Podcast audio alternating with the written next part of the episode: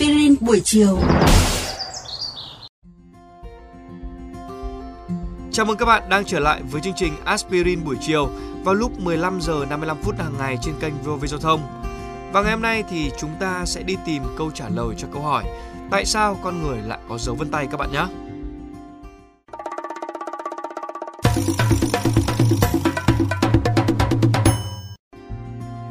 Các bạn, năm 1910, Thomas Jennings bỏ trốn khỏi một hiện trường giết người.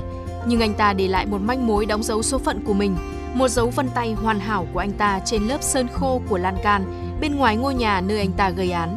Dấu vân tay của Jennings là dấu vân tay đầu tiên được sử dụng làm bằng chứng cho một cuộc điều tra tội phạm và chúng khiến anh ta bị kết án vì tội giết người vào năm 1911. Kể từ đó thì dấu vân tay tiếp tục được coi là bằng chứng quan trọng cho các cuộc điều tra pháp y. Những dấu hiệu nhận dạng độc đáo này phù hợp một cách lý tưởng với nhiệm vụ truy quét tội phạm đến mức gần như thể đó là lý do tại sao chúng tồn tại. Nhưng tất nhiên nó không phải. Điều này đưa chúng ta đến câu hỏi tại sao chúng ta lại có dấu vân tay và chúng phục vụ cho mục đích sinh học nào? Các nhà khoa học có câu trả lời bất đồng về câu hỏi này. Roland Enos, nhà nghiên cứu cơ sinh học và là giáo sư sinh học thỉnh giảng tại Đại học Hull, Vương quốc Anh cho biết, mọi người có hai ý tưởng về dấu vân tay, giúp nâng cao độ ma sát và giúp cải thiện nhận thức xúc giác. Enos đã dành một phần sự nghiệp của mình để nghiên cứu ý tưởng đầu tiên rằng dấu vân tay cho chúng ta khả năng cầm nắm. Trong một thời gian dài, đây đã là lý thuyết định hướng rằng các rãnh và đỉnh cực nhỏ của dấu vân tay tạo ra ma sát giữa bàn tay của chúng ta và các bề mặt chúng ta chạm vào. Một bằng chứng ủng hộ lý thuyết này là các đầu ngón tay có thể hoạt động giống như lốp cao su ô tô, có sự mềm dẻo cho phép chúng phù hợp với bề mặt mà chúng ta đang di chuyển. Có sự mềm dẻo cho phép chúng phù hợp với bề mặt mà chúng đang di chuyển. Đặc tính mềm dẻo này kết hợp với các rãnh giống như các rãnh trên bề mặt của lốp xe làm tăng diện tích bề mặt lốp, do đó cũng làm tăng ma sát và độ bám đường. Enos muốn xem ý tưởng này tồn tại tốt như thế nào trong phòng thí nghiệm. Ông nói, chúng tôi muốn xem liệu ma sát của ngón tay có tăng lên theo diện tích tiếp xúc như lốp xe hay không. Họ thực hiện hành động kéo theo một tấm kính acrylic trượt qua đầu ngón tay của một người. Lực độ sẽ được thay đổi qua các lần thử khác nhau và sử dụng mực lấy dấu vân tay để xác định xem có bao nhiêu phần da chạm vào kính. Đáng ngạc nhiên là những thí nghiệm này tiết lộ rằng diện tích tiếp xúc thực tế lại bị giảm bởi dấu vân tay vì phần da giữa lõm các rãnh không tiếp xúc với bề mặt tấm kính. Nói cách khác thì so với lớp da mịn bao phủ phần còn lại cơ thể thì dấu vân tay sẽ làm giảm ma sát, ít nhất là trên bề mặt nhãn. Tuy vậy, điều này cũng không hoàn toàn phá bỏ ý tưởng rằng dấu vân tay hỗ trợ việc cầm nắm. Chẳng hạn, người ta cho rằng dấu vân tay có thể giúp chúng ta bám chặt các bề mặt trong điều kiện ẩm ướt. Các rãnh vân tay giống như các đường rãnh thoát nước, giống như rãnh trên lốp xe để ngăn tay chúng ta trượt trên bề mặt. Nhưng ý tưởng này khó thử nghiệm hơn vì rất khó để bắt chước hoàn hảo hành vi của dấu vân tay con người trong những điều kiện này. Vậy thì còn ý tưởng còn lại, dấu vân tay giúp cải thiện nhận thức xúc giác. George de Bregas, một nhà vật lý và sinh vật học thuộc Đại học Sorbonne, đang cân nhắc về một lý do thuyết phục cho việc tại sao chúng ta có dấu vân tay, cũng là khi ông tò mò tìm hiểu về vai trò tiềm năng của xúc giác.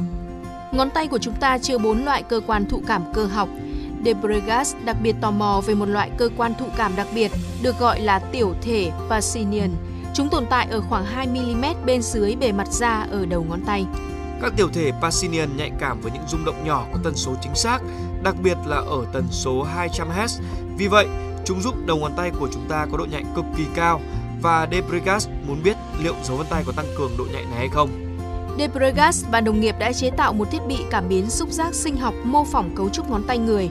Nó có thể phát hiện những rung động giống như các tiểu thể Pacinian. Một phiên bản của thiết bị này có bề mặt mịn và một phiên bản khác có vân giống như vân tay của con người. Khi di chuyển trên một mặt phẳng, cảm biến chứa các đường vân gồ ghề đã khuếch đại tần số rung động, khiến tín hiệu thu được mạnh hơn nhiều so với cảm biến có bề mặt mịn. Thí nghiệm của De Bregas cho thấy vân tay sẽ chuyển các rung động đến những thụ thể cảm nhận cơ học dưới da bằng cách khuếch đại thông tin cảm giác một cách chi tiết và rõ ràng thì vân tay làm tăng độ nhạy xúc giác của chúng ta lên gấp nhiều lần. Nhưng lợi ích của việc có những đầu ngón tay quá nhạy cảm như vậy là gì? Trong nhiều thiên niên kỷ, bàn tay của chúng ta là công cụ quan trọng để tìm kiếm và ăn thức ăn, đồng thời giúp chúng ta khám phá thế giới. Tất cả những điều đó đều được thực hiện bằng cách chạm. Đặc biệt, sự nhạy cảm với kết cấu có thể có lợi về mặt tiến hóa vì nó đã giúp chúng ta phát hiện ra đúng loại thực phẩm. Lý do tại sao chúng ta cần phát hiện và phân tách kết cấu là vì chúng ta muốn tách thực phẩm ăn được ra khỏi thực phẩm không ăn được. Xúc giác tốt có thể giúp chúng ta tránh các thực phẩm bị thối rữa hoặc nhiễm khuẩn.